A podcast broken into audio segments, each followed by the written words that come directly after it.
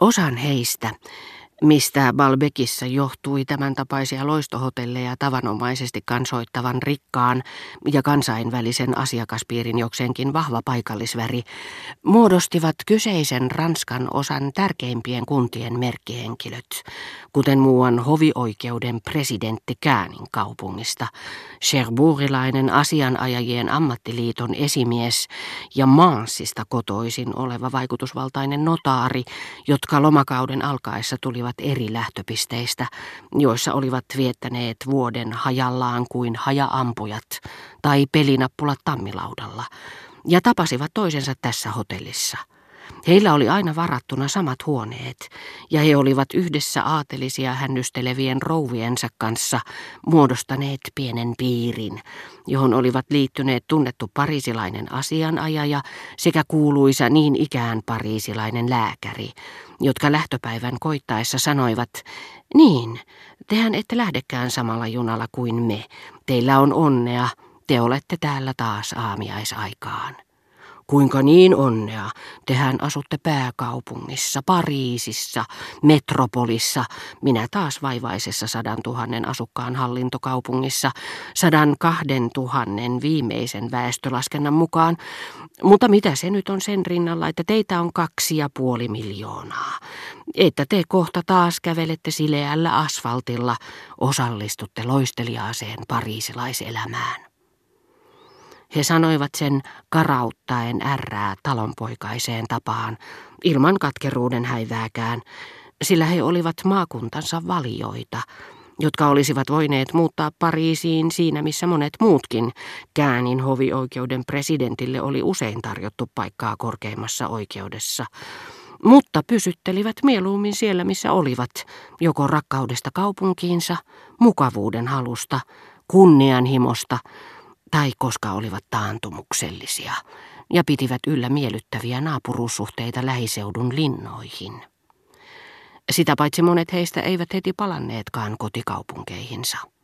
Sillä Balbekin lahtihan muodosti oman pienen maailmansa maailmankaikkeudessa, korillisen vuoden aikoja, missä odotti toisiaan seuraavien päivien ja kuukausien vaihteleva ketju, niin että ihme kyllä silloin kun silmä kantoi Rivbelleen saakka, mikä oli ukon ilman merkki, talot kylpivät siellä auringossa, kun taas Balbekissa oli pilvistä – ja mikä merkillisempää, kylmien ilmojen ehdittyä Balbekiin saattoi olla varma siitä, että vastakkaisella rannalla ilma olisi lämmin vielä pari-kolme kuukautta.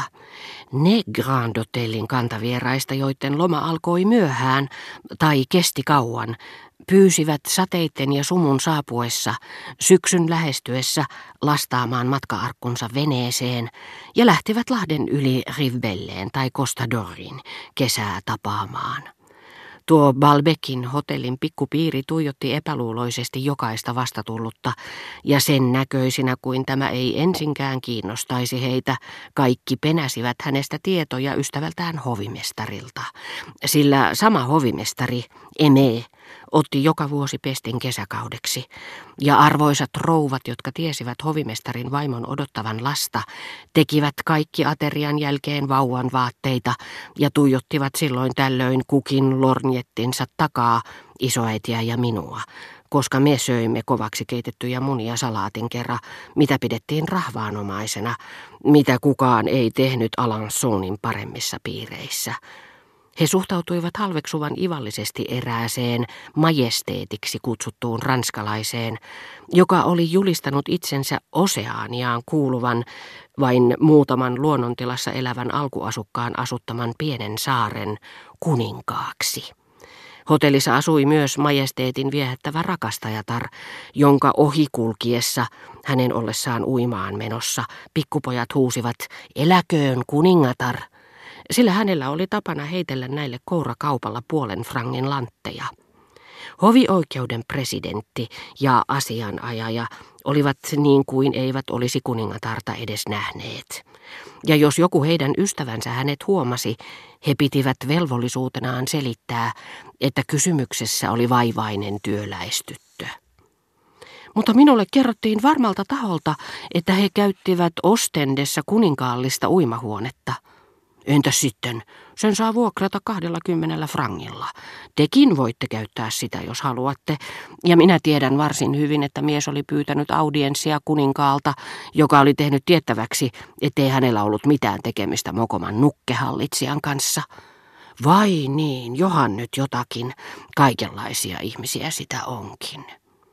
Ja tuo kaikki oli arvattavasti totta, mutta myös sulasta harmista, vaistotessaan, että väkijoukon valtaosa piti heitä itseään vain kelpoporvareina, jotka eivät tunteneet näitä kolikoitaan kylväviä hallitsijoita. Notaari, presidentti ja asianajaja tunsivat mieltään karvastelevan, nähdessään sen, mitä nimittivät karnevaaliksi kulkevan ohitseen, ja toivat ääneen julkipaheksumisensa, mikä oli tuttua heidän ystävälleen hovimestarille, joka, vaikka joutuikin olemaan kohtelias tälle ei kovin aidolle, mutta sitäkin anteliaammalle hallitsijaparille, onnistui heidän tilaustaan vastaanottaessaan vilkuttamaan kaukaa merkitsevästi silmää vanhoille asiakkailleen.